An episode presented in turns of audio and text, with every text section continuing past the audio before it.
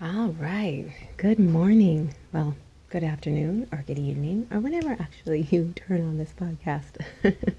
I just happen to be doing it in the morning. Um, looking at the calendar, it is the third week in July already. It's really rolling along. I'm always amazed how it does that. You know, I mean, I know how time works, but it's true. The days are long, but the years fly. You know, how do, how do you really explain time? Okay. Fancy schmancy scientists or philosophers, I know you know how to explain things. I'm just saying, you know, so much in life just can't be explained. Um, and crap, so much in life doesn't have an easy solution. Or does it? Do we humans make things so complicated and so frustrating that we can't see the solutions? Hmm.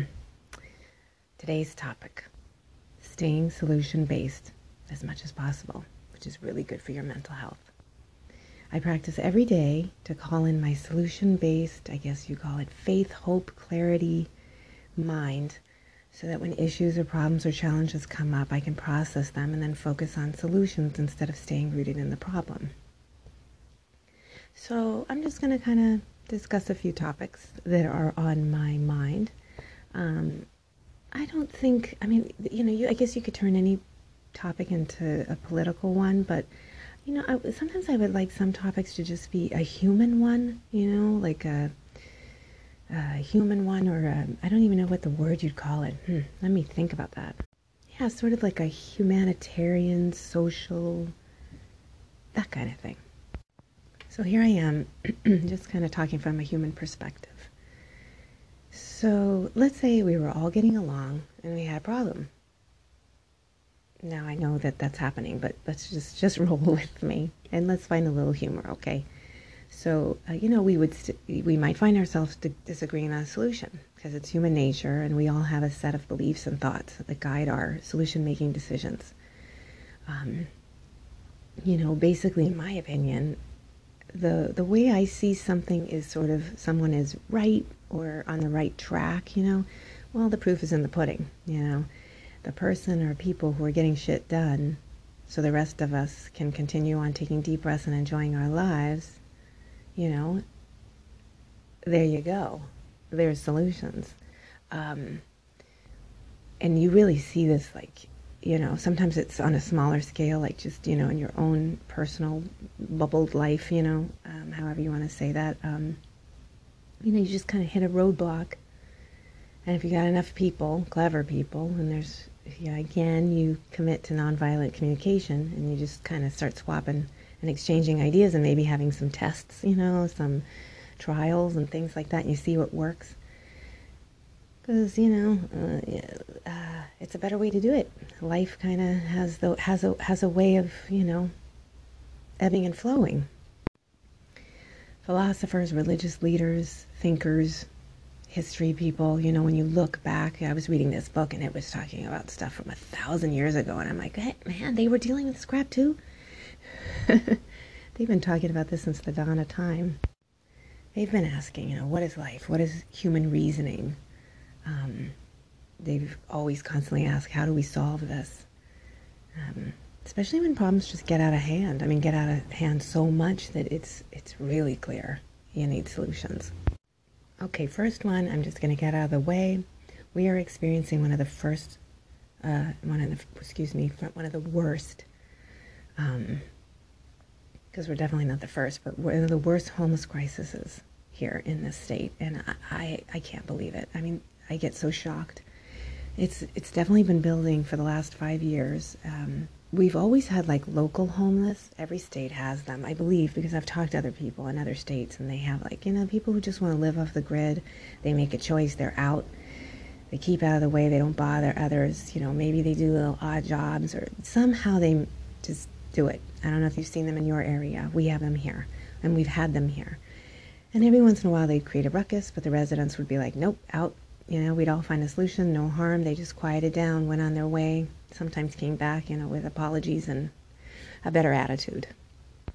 But this is different. They, the, there are so many encampments all over. People are living on the streets. I mean, just you just see huddled every, so so much. It's shocking, and it has a lot of us concerned because uh, they're not just the locals anymore. And some of them are very angry and violent and have caused some terrifying results.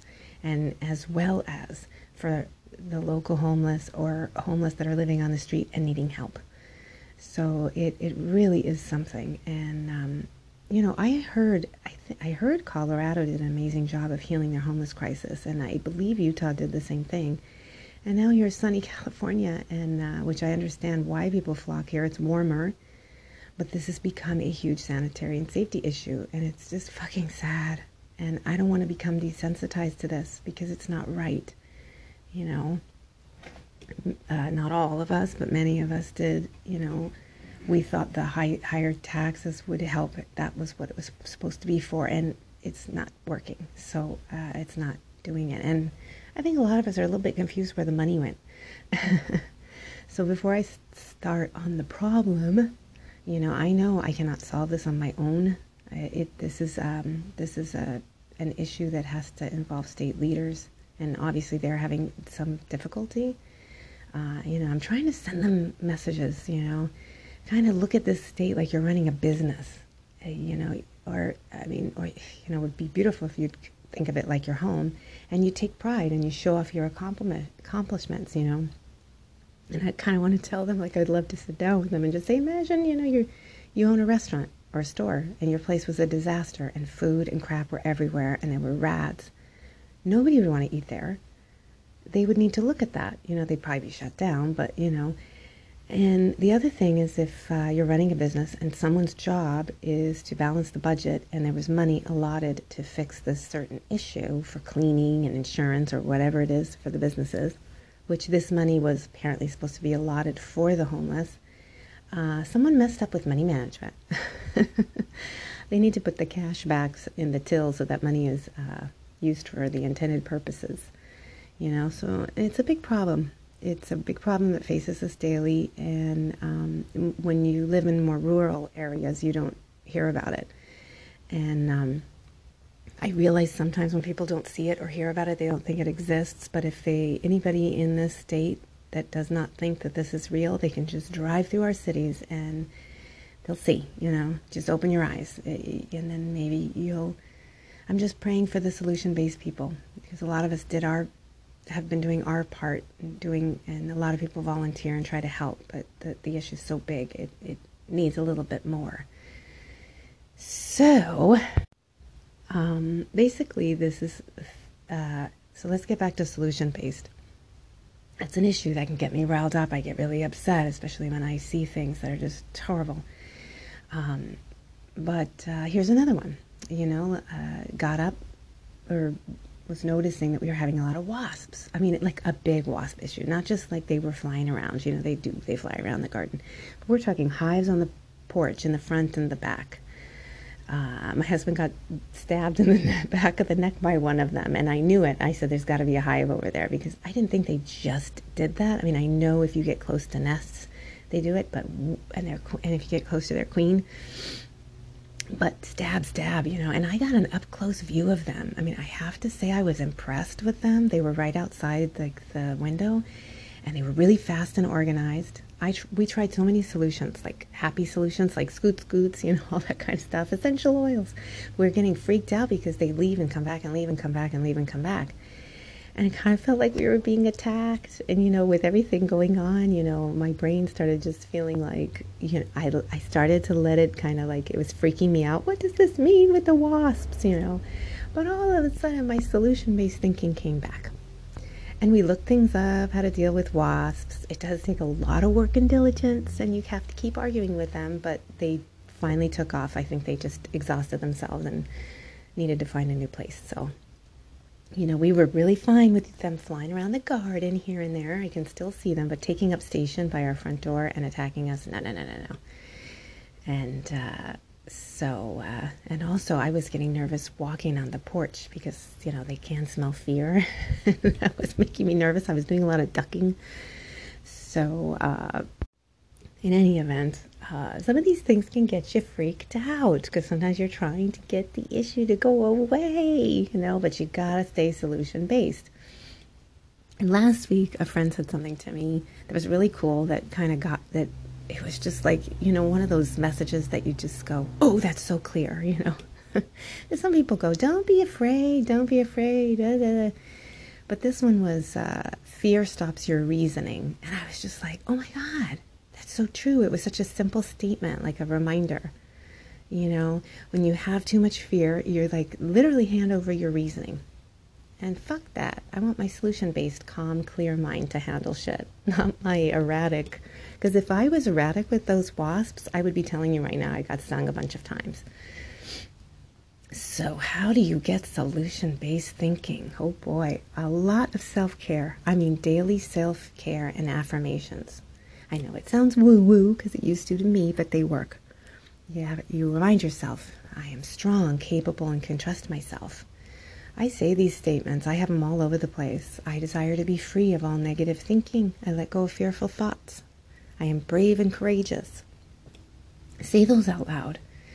You know, when you think about it, even if it was whatever you thought, woo, woo, woo, these are great. You know, you say this stuff and it just like activates your body. And, and because some people are really like badass confident. They just, I don't know. It's awesome. I like it. It's totally cool. Uh, my husband and his friend, they're like that. Just, it's great. That's why I keep them close. um, but, uh, you know, you just want to stay connected to your rational mind that's in there. Um, I'm, I'm more able to be loving and kind to myself, uh, start to see a little bit more control with the thoughts I pick and the feelings that stay with me, let go of the ones that don't serve me. Oh, you know, stand tall, you know, just feel better. Just say, I've got this. I mean, they always say, fake it till you make it. So um, sometimes you need to. Sometimes there is that little rattling voice that's just like, I don't know. And like with the wasps, they didn't. They were relentless. It almost felt like we're stuck with fucking wasps. But, you know, hug yourself. Let's, you just kind of keep going. Let's do this shit. And, and you keep looking up and the, you see the list and of, you know, you ask around, how did you get over that? And how did you get over that? And you try it and try it and try it. And you sort of become that like philosopher and that scientist that's trying things. So get out there. Your big ones or your small ones, and let's solutionize. Not a word, I know, but who cares? I love making up new words, so uh, so pump it up and get out there. All right, thanks for listening. Till next time.